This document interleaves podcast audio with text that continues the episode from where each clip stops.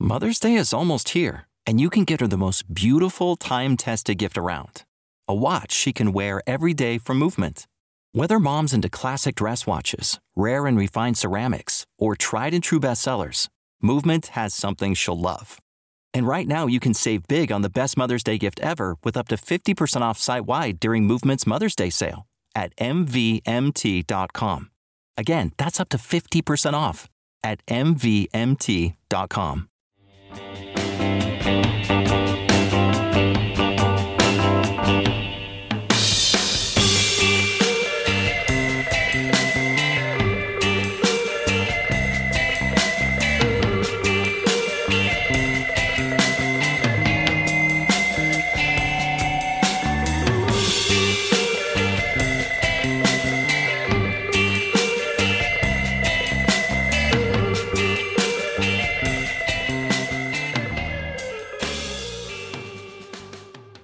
Testing 1 2. Well, I can't hear anything in my headphones for some reason. Can you hear me? Yeah. Can you hear me now? Yes. I kind of can. When Kim put the headphones back in, I think that she switched around the. Kim, you can't read. There's just four. She not literate very well. She didn't do that reading. What did that lady say when she? Okay, so gang, we had a lady visitor the other day. She stopped in while I was doing some writing work, and she was asking about how you find the podcast, which is always really fun because just random people will stop in not knowing who we are or what we do. Think we're a shop. Yeah, just random local people who don't know what a podcast is or anything like that. So they'll just see the sign on the wall that just says the name of the podcast, or that they'll just see some recording equipment and they'll knock on the door. So they have no idea who we are. And so Josh and I were in here doing some work. And this lady opens the door and she's like, "Excuse me, how do I watch this thing?" Bless her heart. I know. And I was like, "Well, you have to listen to it. It's audio." And she goes, "Oh, yeah, I know. I don't talk right." And so that was just. At least she's honest. Right. That was just the funniest thing. So we had a little conversation and she kept saying, watching it. And I kept reminding her, well, you can't watch it. Like, it's not video. You have to listen to it. Right. And so she just kept, "Oh, I know, I just don't speak right. My brain's a little wired differently." Yeah, "I just don't talk right," is what she kept saying. I tell that to people sometimes. "Sorry, my wires aren't crossing right today." Right. "I just don't speak right." That was just quite lovely. Whoever that woman was, I doubt that maybe she did figure out how to listen and she'll listen to this. But that was just quite lovely because she had no idea who we were. Yeah, the trophies bring people in. We have a case of them by the door and always be like, "Oh, I saw all these awards. I wanted to come in and know what you..." And as soon as I say podcast, usually the elderly person just kind of tones out after. They're like, "Oh, okay, well, y'all have a good day." Speaking of awards, Josh, your brother here is another award-winning person. Oh, yes. I won an award over the weekend. The prestigious award. Yes, I participated. Look here. So I have thin fit friends, right? And they talk me into doing some crazy stuff every once in a while. And they like going on these long bike rides. Long, like, yeah, like miles. 20, 30, 45, 50 mile bike rides. Crazy bike rides, right? So they wanted to go on this bike ride over the weekend in Ohio. And I agreed to do it, right? Now, it's called Tour de Donut. Such a fun name, such fun marketing. And the idea is you bike all these miles and then they have these little stops. And then at the stops, you eat donuts. And the more donuts you eat, the more time they take off your overall time. Yeah. And for each donut you eat, they remove 5 minutes from your time. So there was 2,000 people. Oh, Jesus. Yeah, I mean, and they're all fit, thin people, nice bikes. This is a very serious biking event. Like, it's a beautiful town, beautiful area outside of Dayton, Ohio, right? And here, me and my friends, we all go for the weekend. Super fun. So the donuts are these huge donuts. So good. So delicious. Right? And I just go in there for fun, you know, like I'm just thinking these people know that I'm not a serious biker. You know, I'm just there to have fun with my friends. Right. So I'm riding alone. I just have my headphones in, listening to podcasts and music. Making my way downtown. Well, the Barbie song kept coming on. I just kept thinking, oh, I need to go watch that Barbie movie. So, I'm just having the best time, just taking it slow on the trail, doing whatever. Well, I have a recumbent bike, and all these fit people, all these, I can't even say the word right. It just sounds wrong in my mouth. Fit. All these thin fit people are just riding along, doing their own thing, and I'm just doing my own thing. And I thought of you, Josh, because there were police officers stationed at roads to stop traffic for all the bikers, right? Ooh. There was this man, this police officer, who was stopped traffic, right? Just in your tone, I already like it. And he had stopped traffic, and he had these nice sunglasses, and he was shaved just right, and he had this stance. And I just thought, God, I'm so glad Josh isn't here, because he would pull his bike over and just lick the side of his face. Like, we would get in so much trouble. No, that's when I'd fake an illness. Oh, help, I'm injured. I need carried. He just was so chiseled, just that perfect look of the perfect police officer male that every female and gay male just looks after. And I just, Josh would wreck his bike. Well, on the way back. Go swallow a donut hole in front of him. Right. Look at this long John. Oh. But anyway, so on the way back, I was the only one who was crossing the road, so he stopped traffic for me, right? And so it was really nice of him to stop traffic. I figured that he would wait till people caught up with me to stop traffic for more people.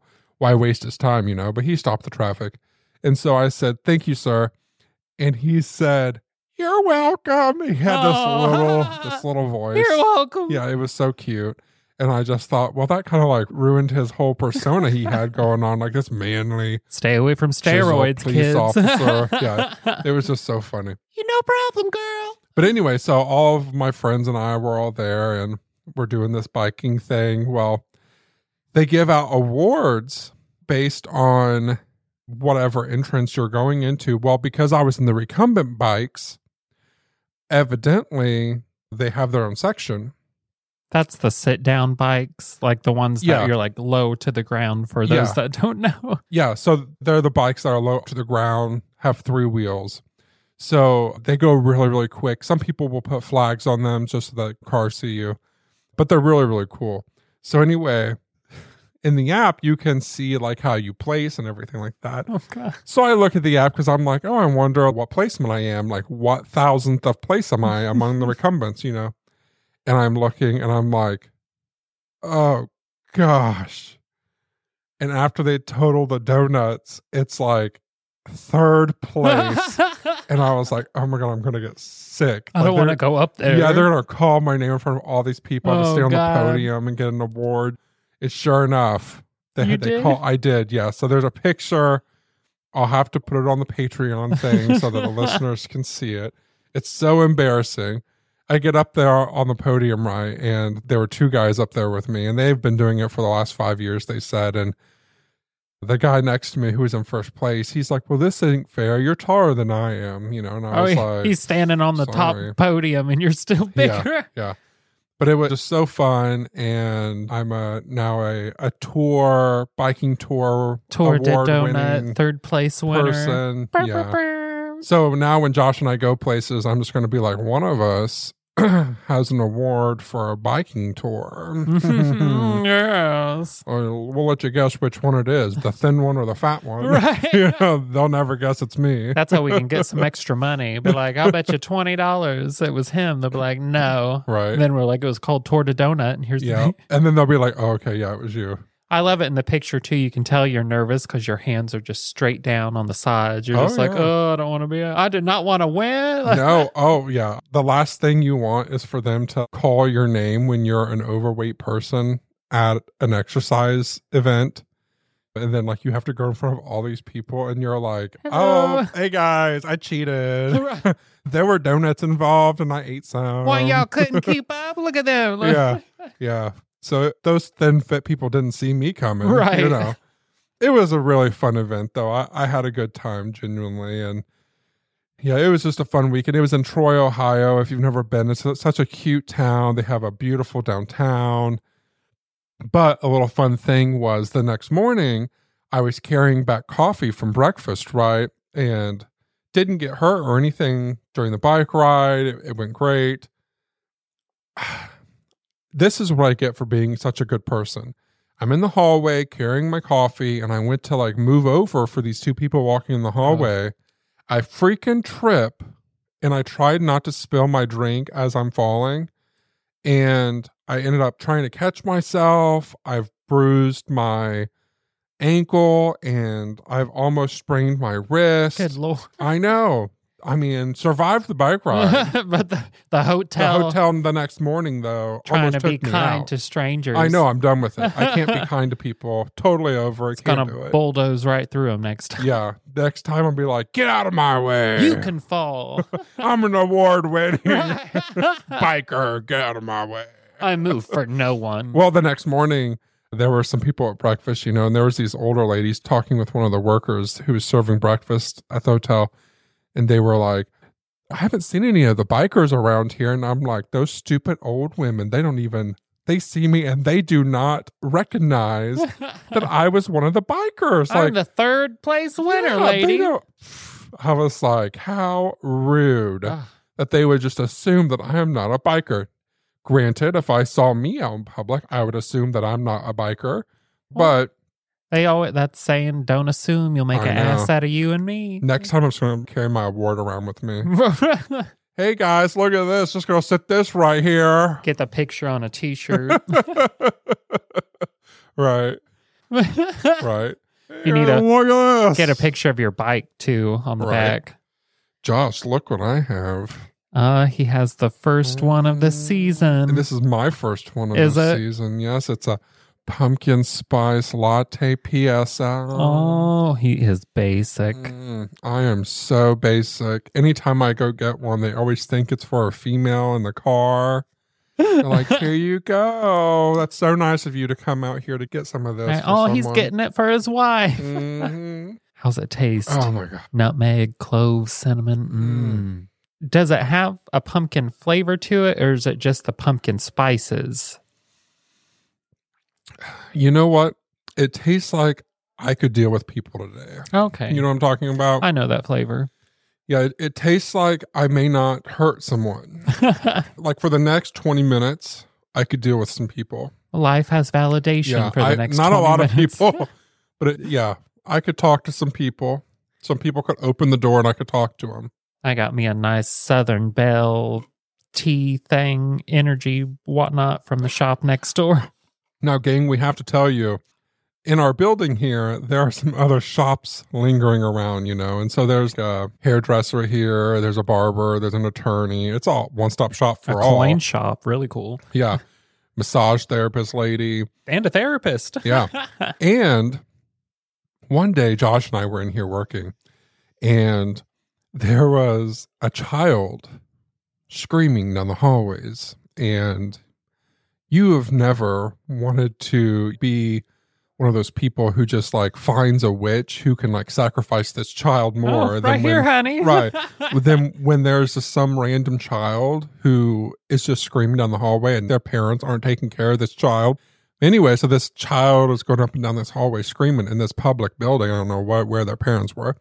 But anyway, eventually the mom comes out and they go to leave, and as they go out the front door, which is near our office, you can hear the child go, Mom, where are you going to take me? And Josh, without missing a beat, goes, to the fire station. There's a nice box there. I think you'll have fun playing in.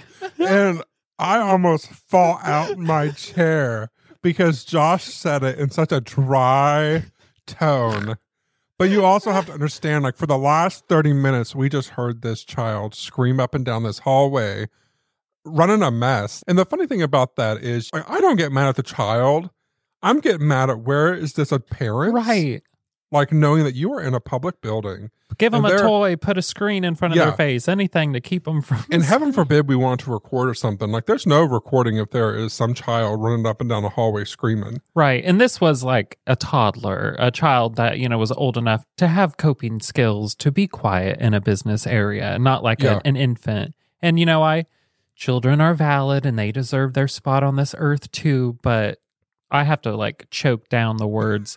Stop forcing your lifestyle upon me. Right. Every time a child screaming in a restaurant, which happened to me yesterday, tried to go have a nice quiet breakfast, and there was just so many kids there screaming. I'm like, I can't even hear myself think. Right. Well, I think what got me in this instance was that not one time did I hear that person's parent try to hush that child, be like, hey, you know, there are other people in this building. Let's hush it. Nope. It was like, let's just let them run up and down this hallway so that we don't have to take care of them for the next half an hour so I can get my nails done. Oh, yeah. That's why most parents I've noticed do when they go to like the grocery store or something. They're like, oh, free babysitter for half an hour. Oh, my God. It was so annoying. But Josh just killed me when he said that without missing a beat. How about the fire station? How about the fire station? Literally about fell out my seat.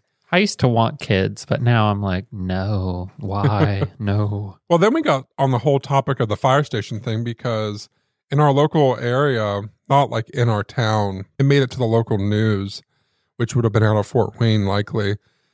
You know, they have the whole fire station thing where if you don't want your child, your newborn, you can drop your child off at the fire station.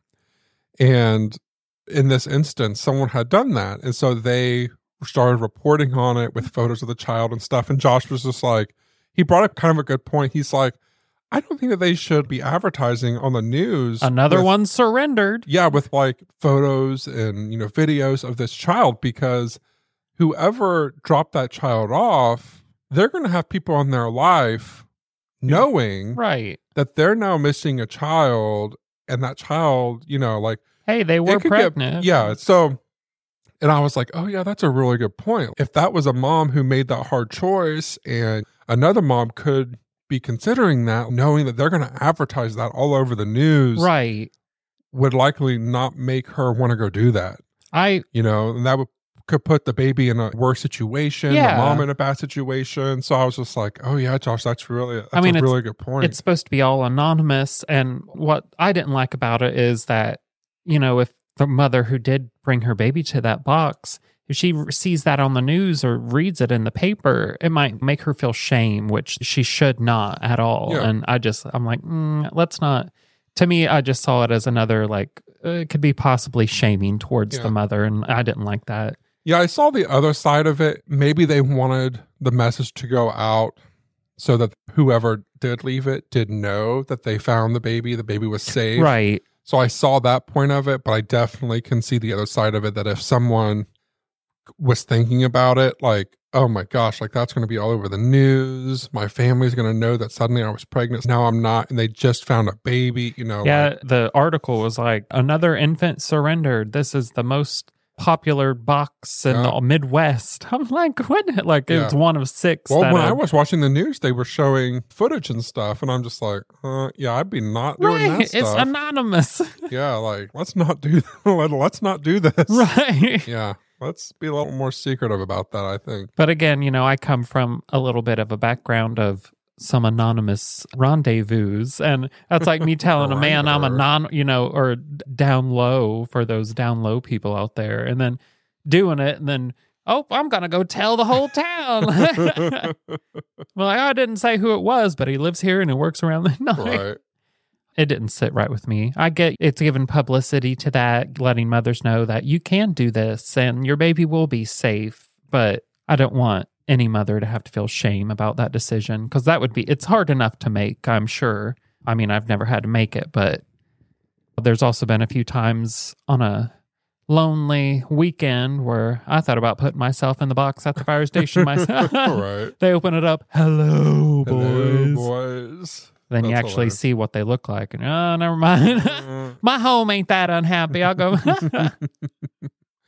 Well, Josh, would you like to go ahead and go forward with your mystery? Yes. My mystery for today is one of the most powerful beings that I have covered thus far. She is older than the belief in Yahweh and even Satan, and is known as the mother of demons, Adam's first wife, the Lilitu, Odom, Amorpho, Lilith, the divine seductress, or mother, as I like to call her. Shane, I know, is familiar with her from the video game Diablo, which portrays her as a huge multi-horned demon who first appears with a giant cape made of flesh. Mm-hmm. Imagine the dry cleaning bill for that thing. Right.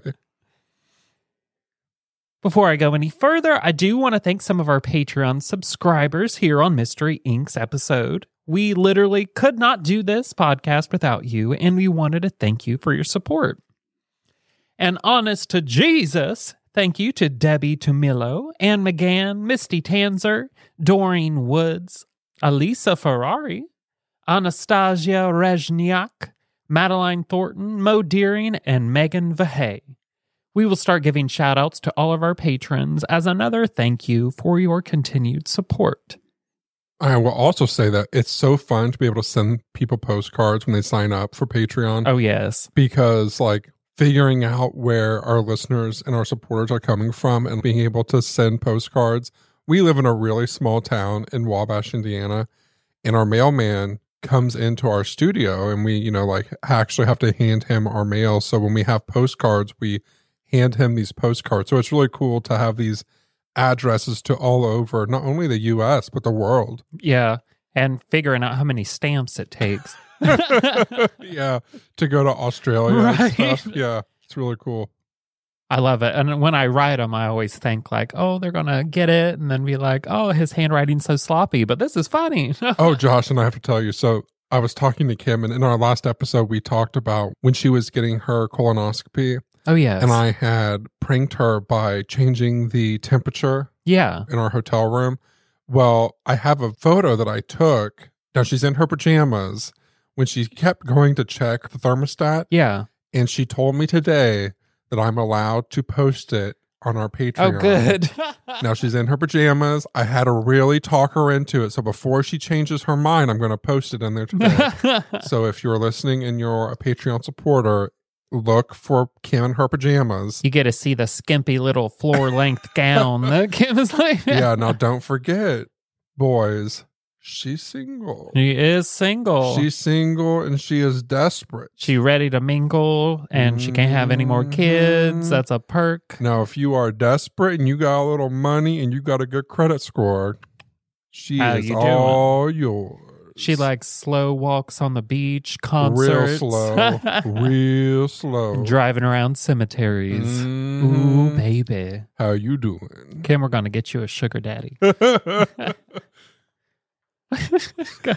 She's going to literally... This all going to be cut out. We're going to be on a true crime podcast episode soon. If we go missing, look for Kim. Well, those of you who are not patrons yet, don't worry. There is a new day tomorrow, and it ain't been touched yet. Southern phrase of the day. And you can go to patreon.com/mysteryinc and join today. Then you can also join our Apple Podcast. I will just say super quick that they are upgrading their processing ability so that they are going to start sharing more information to us. Oh, good. Yeah. So I think that they're going to start sharing like people's names and information like that. So as of right now, if you are listening on Apple Podcasts to us, we have no idea who you are. So if you are just a number. Yeah. So if you are paying for the premium and you are listening, we have no idea who you are. So we can't send you a postcard. Right. And we cannot do those things. So you would need to contact us so that we can send you these things, because we would like to send you things. But we just don't know how. We don't know who you are. Yeah. Just another number. And I hate that, because I hate feeling like just another number. Because Apple doesn't want to tell us who you are yet. But eventually they said that they will tell us, but not yet. So you can do that. If you want to listen on Apple Podcasts, you can do that. But you just need to tell us who you are for right now. So we can mispronounce your names on our next episode. Yes, because it did sound like Josh was summoning a demon with everyone's last names, I will just say. I love them, though. Especially, I am partial to... The Ferrari, OMG. Right. I did look her. I'm like, is she related? She's from Italy. Is she, you know? But I guess it's a common name there. Is it? I was like, oh, I guess. That makes sense. Now, Miss Ferrari, if you are related to the Ferrari family, Joshua and I would look great in a Ferrari. I love a good blue. And I would like a red. Oh my gosh, we would just look so great in Ferraris. I secretly want a really nice, like, just a bomb car, like a really good car. and because I know nothing about them, and I would pull up to old car shows and people, like I did year one, someone would be like, that's a really nice Ferrari. I'm like, she's pretty. Yeah, I had a Dodge Challenger once, and it wasn't like a souped up one or anything like that, but Josh was driving it once, and I think you were getting gas or something. We went to BK and Ellick to pick up food for us and Grandma. Yeah, and someone was like, oh, nice car. And Josh was like, I think it's pretty, isn't it? He looked at some old man, like he was just not, he was like, oh, God. Thanks, it's pretty. It's pretty, isn't it? Nice and shiny. Mm-hmm. It goes forward and backwards. Like, I don't know what else to tell you. When I push the gas pedal, it goes vroom. Keep my car clean, and I can change a tire and a headlight and some windshield wipers, but any further than that, no. I'll pay some man to do it. But even then, I hate going to the mechanic because they see me coming. Mm. They're like, look, we're going on vacation this year because he don't know. We could tell him anything. Right. You need some windshield wiper fluid. I was about ready to say, I know the turn signal fluid is not a real thing because that's got me before. They got our aunt that way. Oh, God. At least I was like a teenager and it was just an uncle playing a prank. Yeah. Not like sending me into the store for turn signal fluid. Yeah, they got our aunt that way, yeah. Which one? Karina. Oh. Yeah. Bless her heart. Listen, God don't give us both hands, and she's the prettiest of the sisters. She is the prettiest of the sisters. Bless her heart. Well, as one who has been called a succubus myself on numerous occasions, and even my drag persona, Kinky Von Queef, is a succubus who rises every 100 years to devour the seed of man, you could say Lilith has deeply inspired my journey into the discovery and balancing of my shadow self. In my personal spiritual practices, I do not bow or worship anything aside from myself and the occasional Dom Daddy, as you all found out thanks to my lisp and SIRI on our Illinois episode. Ain't gonna say it out loud. Well, even when I listen to our episodes at home, I'll have it without my headphones on. And if you say her name too loud, even on the podcast, it'll pop up. Oh, yeah. I don't want our listeners to, crap, I'm driving. Right, start writing in. I do indeed draw inspiration from my life from all aspects of femininity. From Dolly Parton to the mother of demons, I stand for a powerful female influence. Well, Lilith is the origin of that, and frankly, feminism itself, at least from my perspective. Now, in this mystery, I will be delving into Christian mythology and different beliefs about it pertaining to Lilith and other histories and mythologies that all relate to her. If this isn't part of your belief, I want to state that I mean no disrespect. And Grandma's Spirit, if you're listening, close your ears because I will be straying far past the King James Version of the Bible and into an interpretation that is much, much older, Abrahamic mythology. So polish your horns and sharpen your claws because the OG mother Lilith is in the house. Ha ha ha ha. I can't help, I love doing an evil laugh.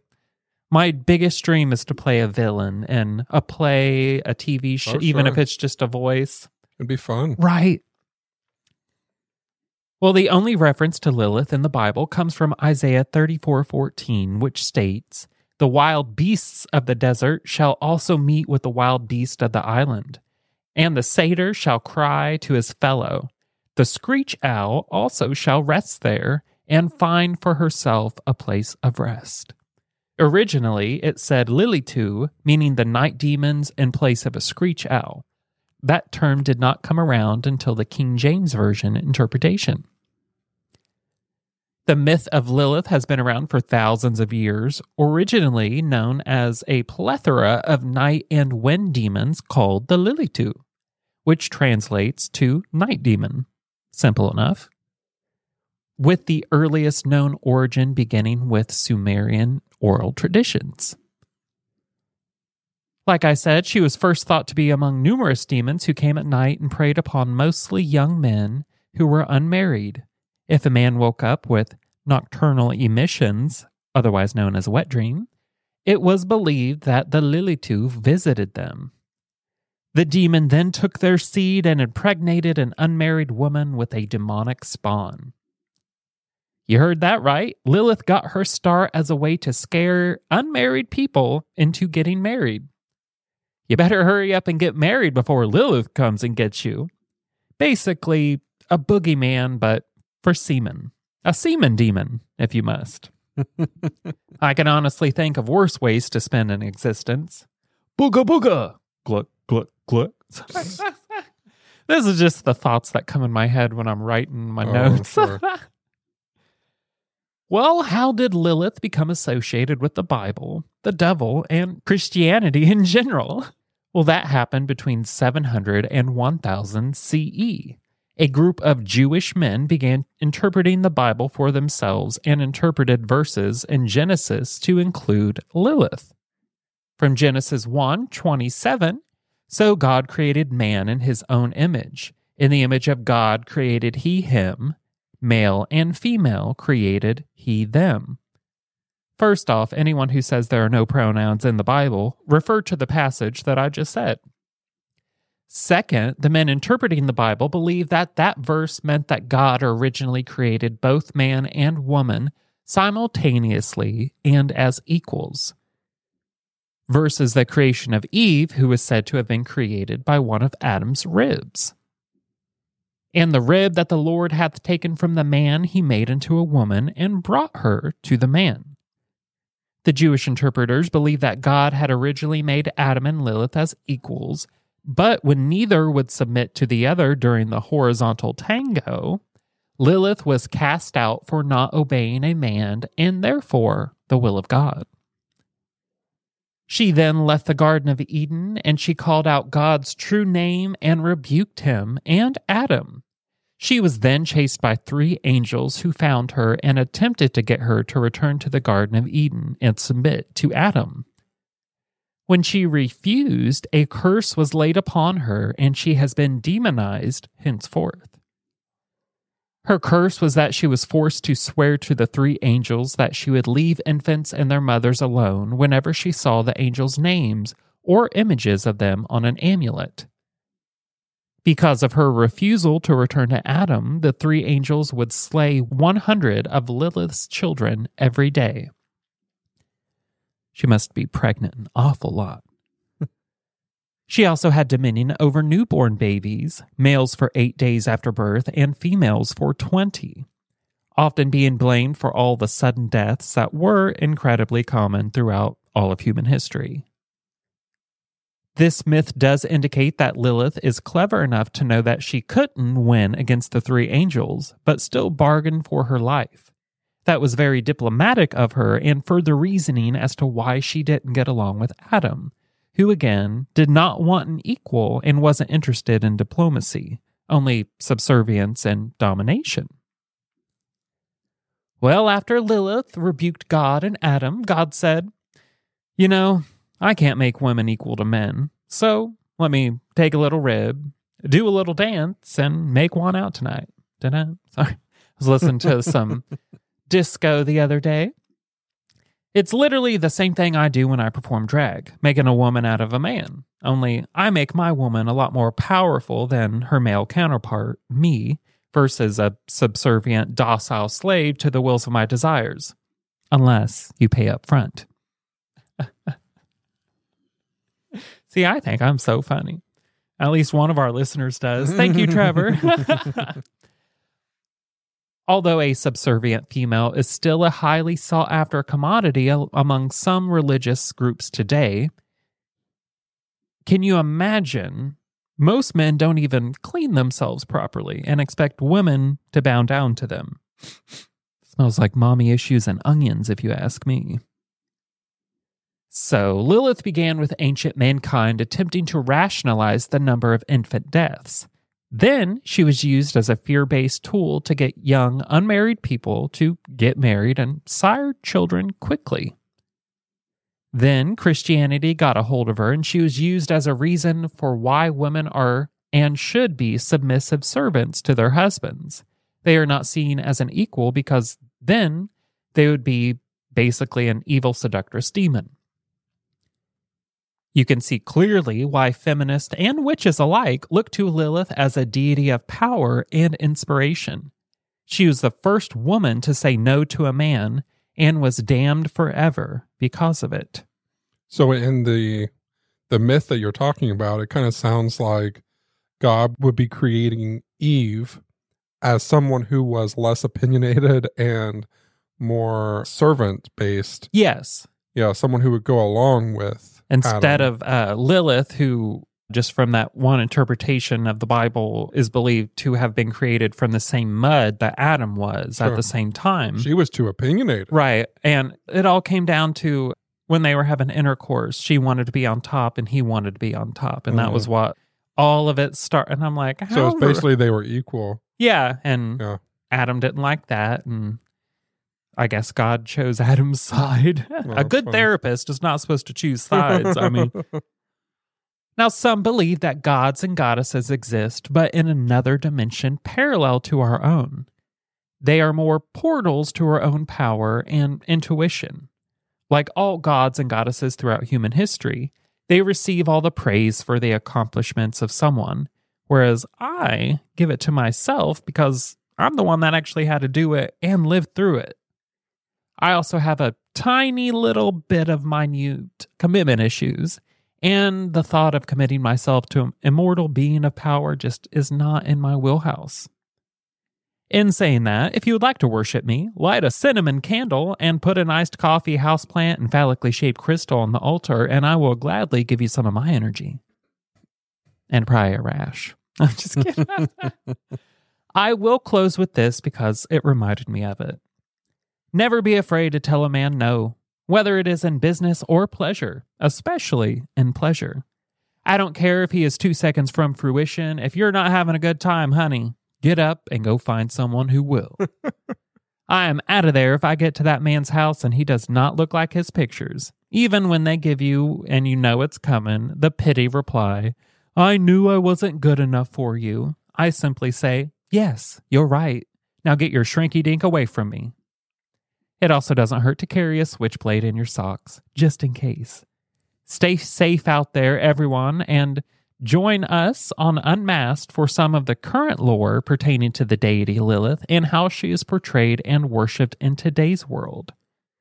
And before I end my part, didn't want to forget my new favorite little segment. Well, bless your heart. My bless your heart for today comes from here in the United States. What struck me most about this is that it is the young individuals who started it did it as a way to bring light to something that is so dark in the reality of so many young people in schools today here in the United States.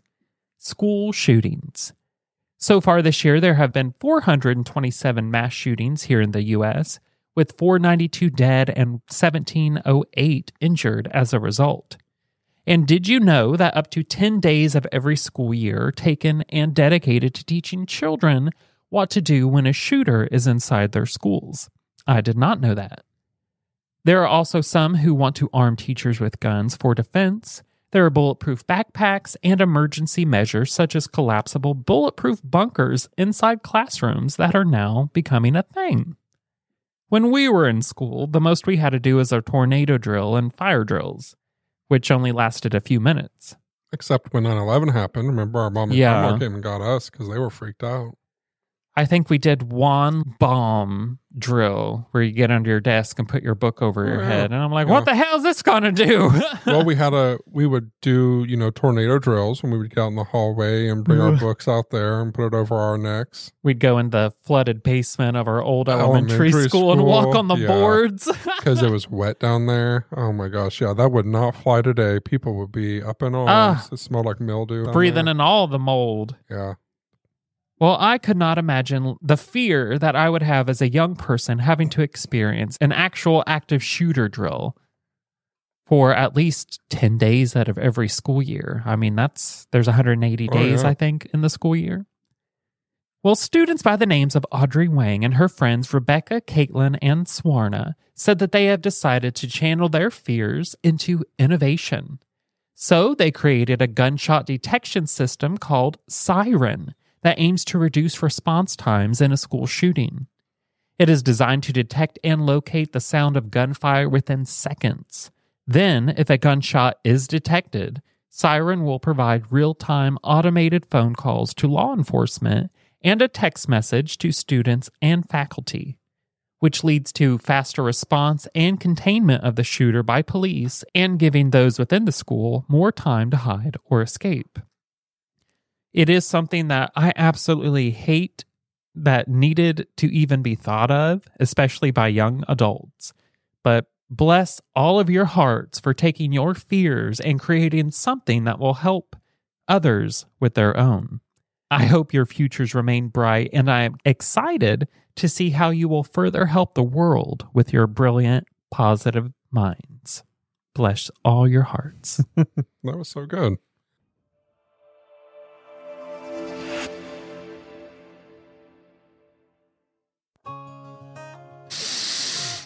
Do you smell that? That's the smell of fall blowing in.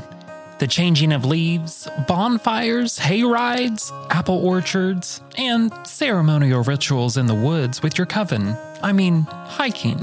Yes, hiking. Whatever is on your agenda for fall, don't skip out on the warming, cozy, and convenient meals that Factor offers. Also known as America's #1 ready-to-eat meals that get delivered right to your door. Not only will Factor save you time, but you'll eat great food that is good for you and fit into your healthy lifestyle. It also helps you to not feel guilty for eating all of those caramel apples and pumpkin spice everything. Shane and I are often too busy to deal with the added burden of grocery shopping for food for lunch, especially when we're out on a mystery.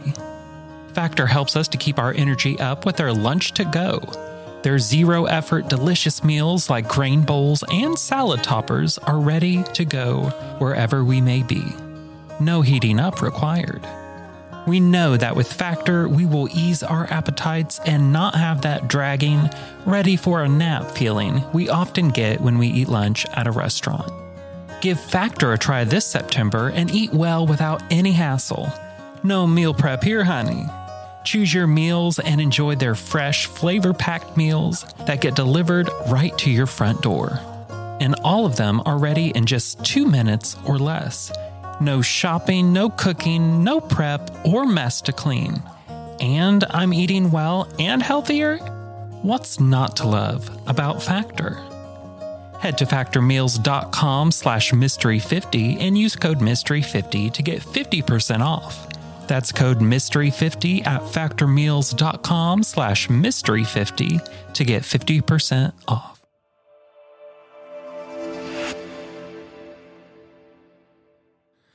All right, Josh. So for my mystery today, I'm taking us to Detroit, which is not your doors, people. Right, not the best place that I've ever been to, but it's still a very interesting place. If you've never been, I would suggest going. A lot of history. Yes. Well, we are going to go back into history to July of 1929, and I have to thank one of our listeners, Kim B. I do not give last names. Another Kim. Right, Kim B.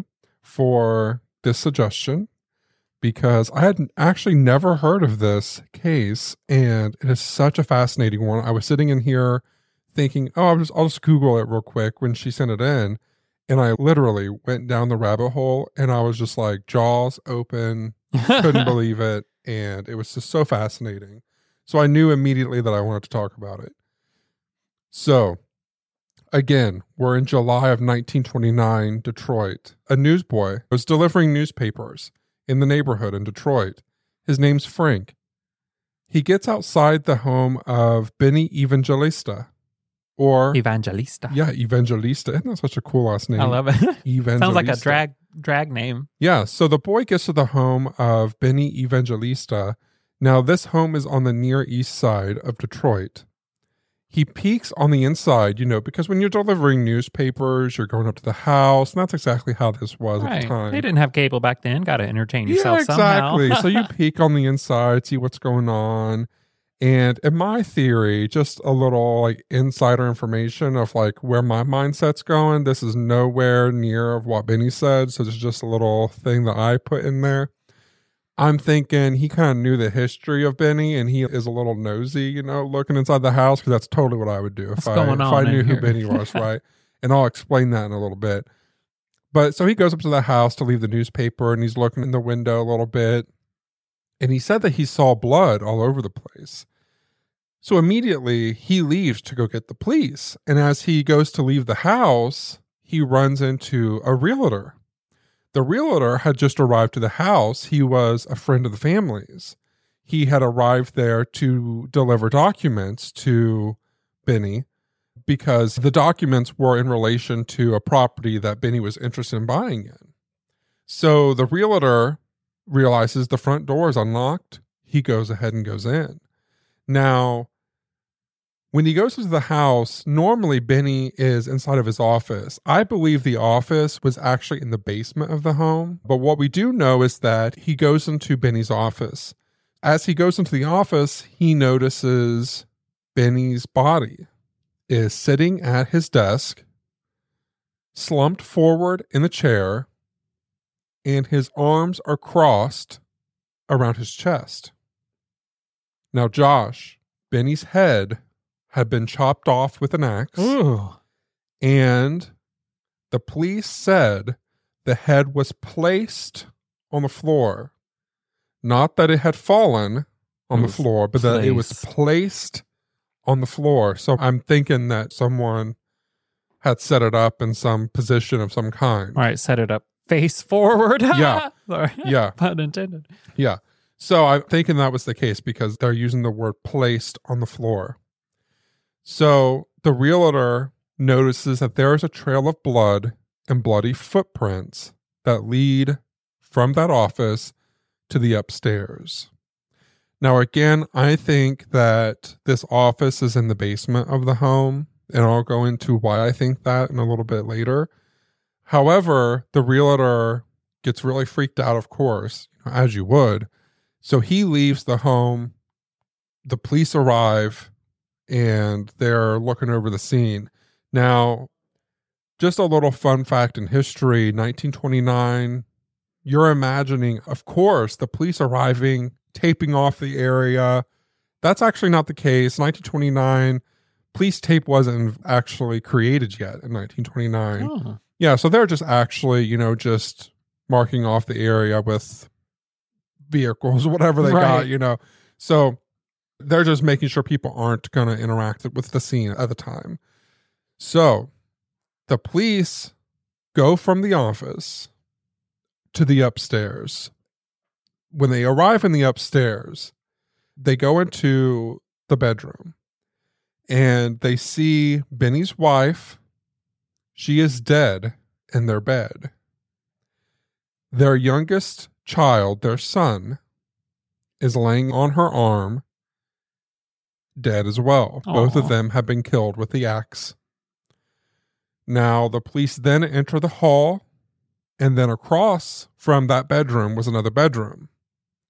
When they go into that bedroom, their two daughters were in their beds, both killed by an axe. Good gravy. In between the two beds was the last daughter. She had also been killed by the axe. Her body was found laying on the floor in between the two beds.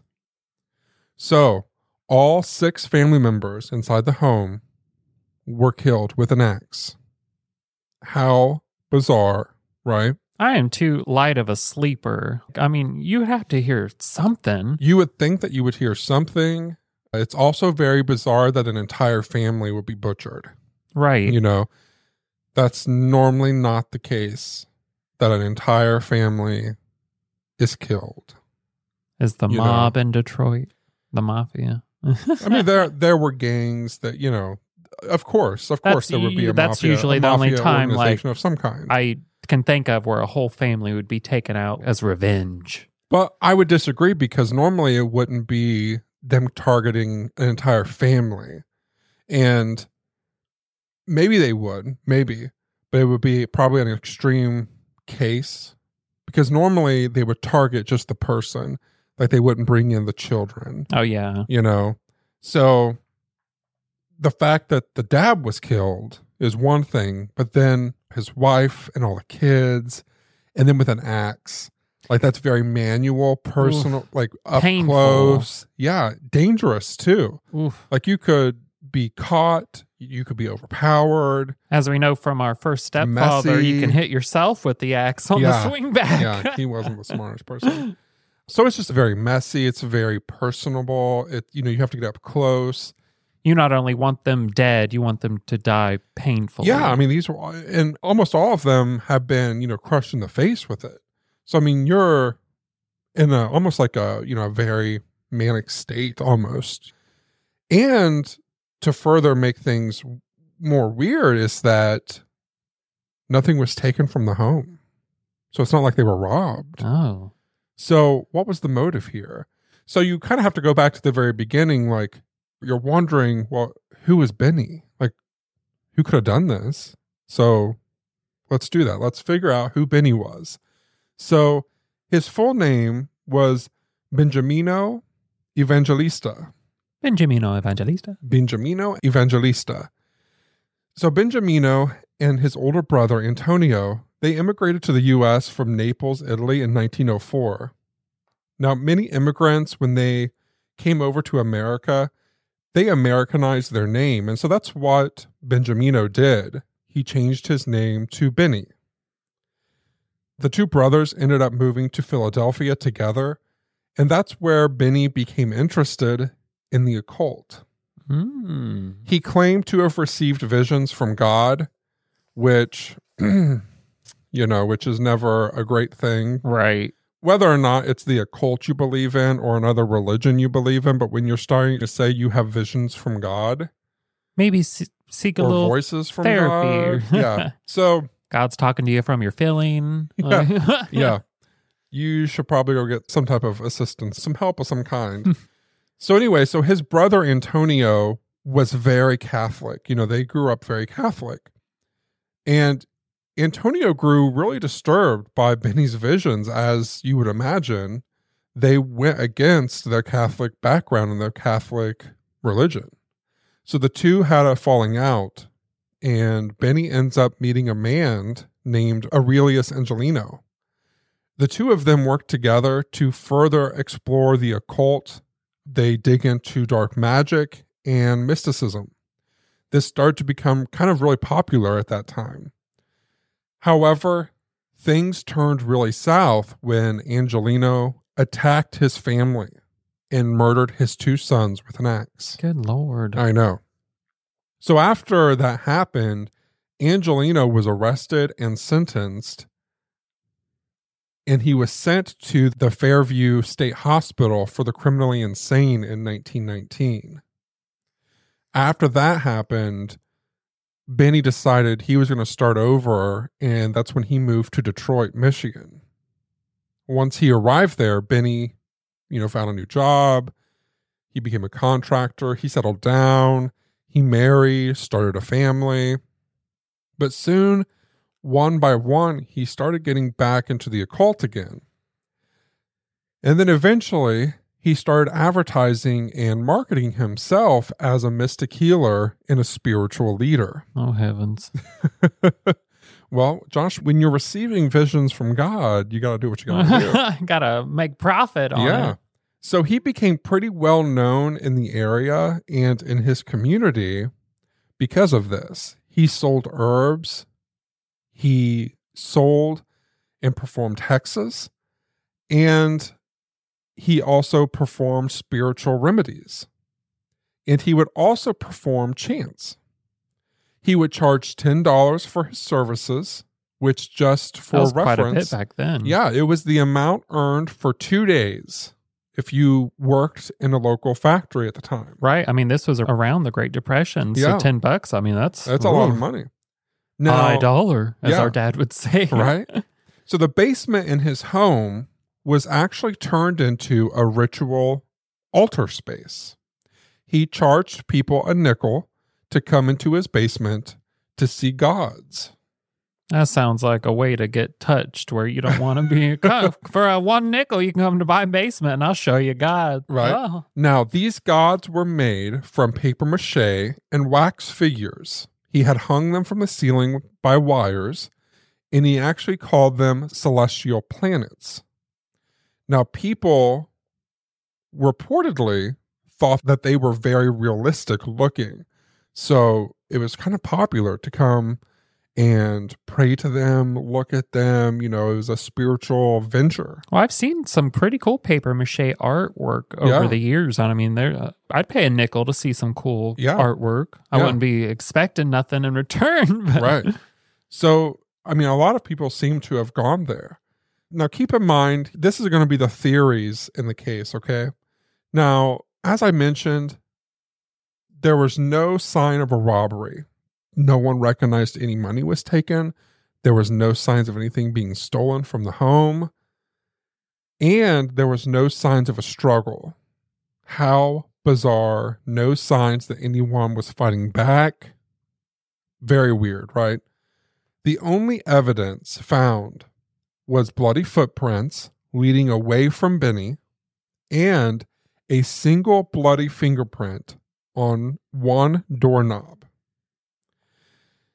Now, keep in mind, everyone was killed by an axe. There was no other weapons involved, and that is very personable, and it's very up close. It's messy, it's physical, and we're talking about 6 people. That's very, very physical. 4 kids. Yeah. Like, oh. Yeah. Now, the first theory that the police came up with was that the family was killed by the Italian criminal society known as the Black Hand.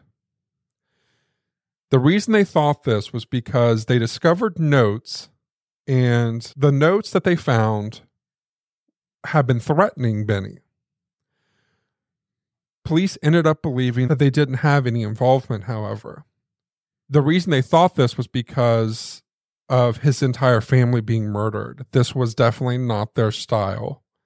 And also the letters that they found, they believed was extortion letters from someone pretending to be the Black Hand, but they weren't actually a part of the Black Hand. So someone who was actually just trying to get money by... knowing they were a threatening name to use. Exactly. The second theory is that the family was killed by someone who did business with Benny. Police had a main suspect who denied any involvement. The man did confirm that he went to the house the night before the murders, though. He said nothing strange or bad happened. He left the home and had drinks with friends afterwards. Now, they found the man after he killed his brother-in-law with a knife. And I'll point out, a knife is not an axe. You know, so it's a different weapon. Now, with the lack of evidence to prove that it was him, they removed him as a suspect. There wasn't enough information. There was no motive. Why would he have done it? There's just not really enough information for it. So not a good theory, in my opinion. He was just there the night before. Yeah. The only 2 things that brought him up as a suspect was, 1, he had killed his brother-in-law with a knife. He claimed self-defense. And 2, he admitted to being there the night before. Now, I will also add that it took them a lot of back and forth questioning to get him to admit to that. So whether or not, whether or not it was accurate that he was actually there the night before or not is up in the air. Now, the third theory, which is very interesting. Dun, dun, dun. Yes. The third theory, and I want to give a caveat to this. Because, first of all, this whole case, not a lot is written about it, okay? Not a lot is printed about it. There's not a lot of podcasts about it. And this piece, I could only find in one other source. So I'm not quite sure how accurate all the bits is, okay? But it's very, very interesting to me, okay? So the third theory is that Benny's friend, his old friend, Aurelius Angelino, killed the family. Of course, okay? He escaped from prison, though, 6 years before the family was killed. So, if that's accurate, that means he would have been out of prison, okay? This is the same man who killed his 2 sons with an axe. Mm-hmm.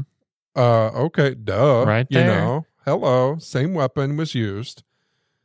Now, there is more to that story, a further twist. I'm going to save it for the Unmasked. Okay. Now, I also want to add that I was trying to figure out where the family was buried at in Detroit, because Detroit's not too far from here. If I find myself from Detroit, I'd pay them a little respect. Right. The family is buried in an unmarked grave. And I thought, well, that's interesting. But then I got to thinking about it, and I could see why they would have done that, because if they thought by any means that the family was killed by any type of ritualistic activity, they might have been fearful that people would have been doing some weird stuff to their graves, right, and like, you know, taking them disrespect, disrespect to it. And that would be very disrespectful. So maybe they did it as a way for them to actually, you know, rest in peace and not have to mess with it. I can see that. Yeah. So that's probably a good choice in my opinion. So I just wanted to mention that as just a little aside, that the whole family was buried in an unmarked grave. Damn. I know. But that is actually the case of the Detroit Occult Murders. That's what it's known as. Sounds like he was maybe praying to Lilith and she came down and was like, oh, this ain't good. Isn't it a very weird thing, though? I mean, because he got into some weird stuff.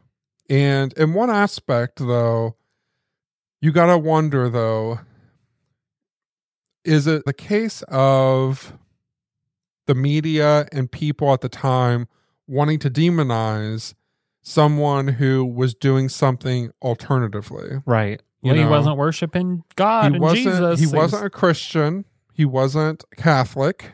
And this is what happens when you're not a Christian and a Catholic. You know, you're not a Catholic. This is what happens. So that was on my mind a little bit. But then I got to, you know, thinking about this a little more. And I do think, though, that there is something that was interesting to me because of the fact that he did have a lot of people coming and going in his house. Same. And, right. But because of that, I could see that putting him at risk. Oh, yeah. Especially because a lot of times people go to spiritualism or any religion of any kind if they're trying to find something or if they're having a hard time.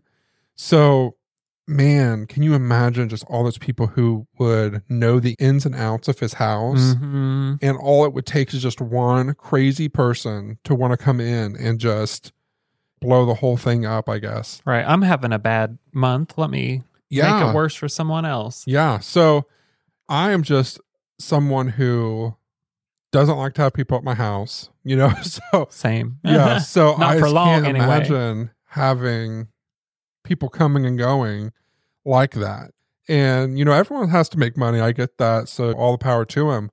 But I think that would have been a little risky. Especially with, you know, like all my kids in the house as well. Yeah.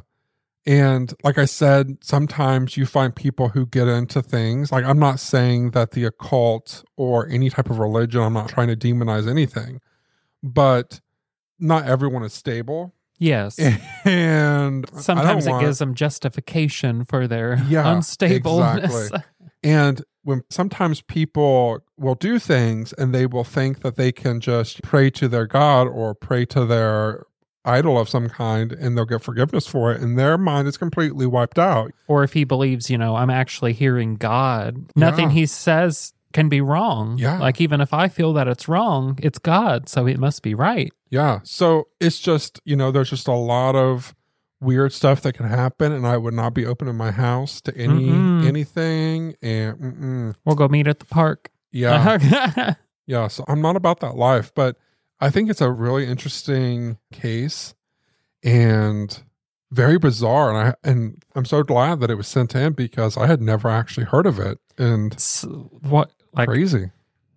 Just, I can't stop thinking about how his head was just placed. Like, they had to take it and like, oh, I'll set it over here. Yeah, no, and the fact the whole family was killed. Yeah. You know, like, if it was someone who was mad at him, they just would kill him and leave, especially if the whole family's asleep. He's down in the basement, you know, ain't got to bother anybody else.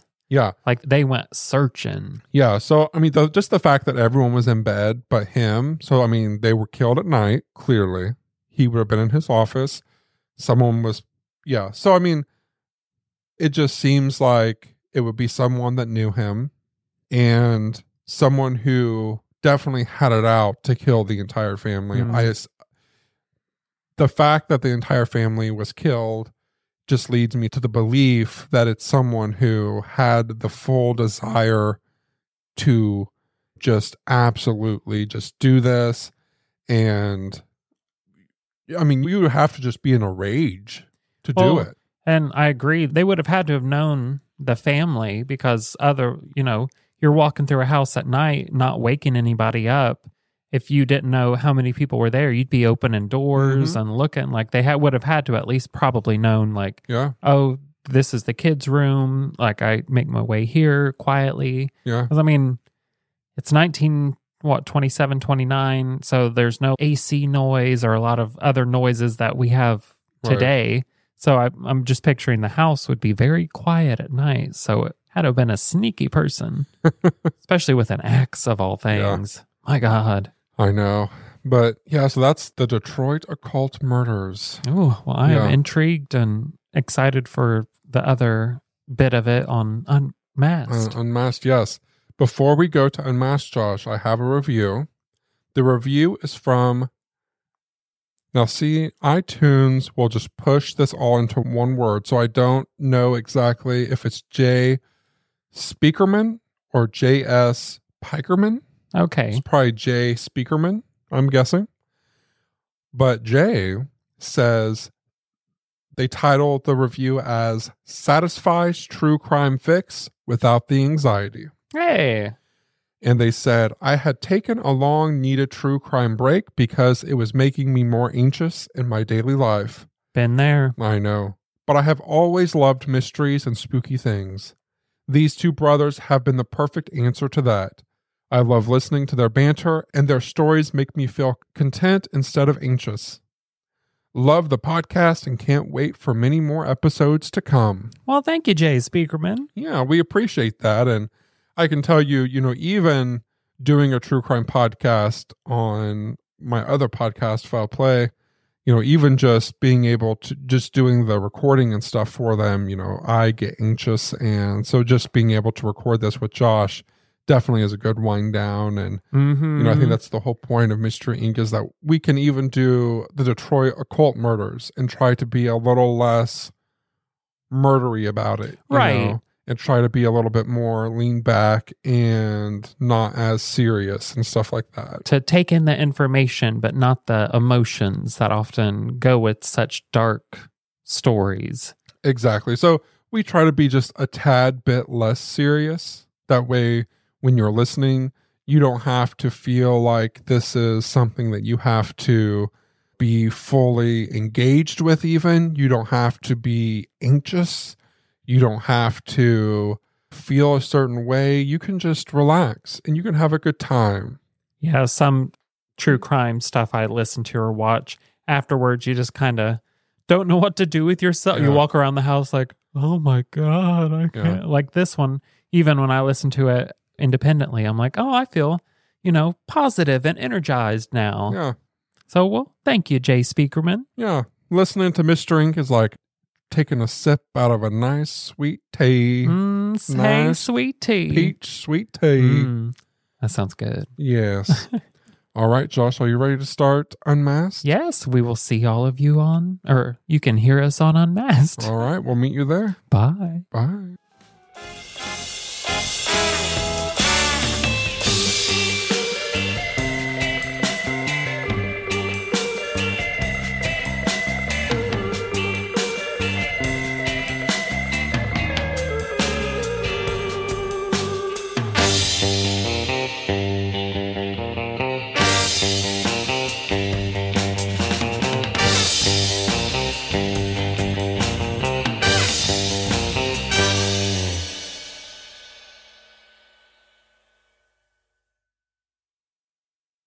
Mother's Day is almost here, and you can get her the most beautiful time-tested gift around.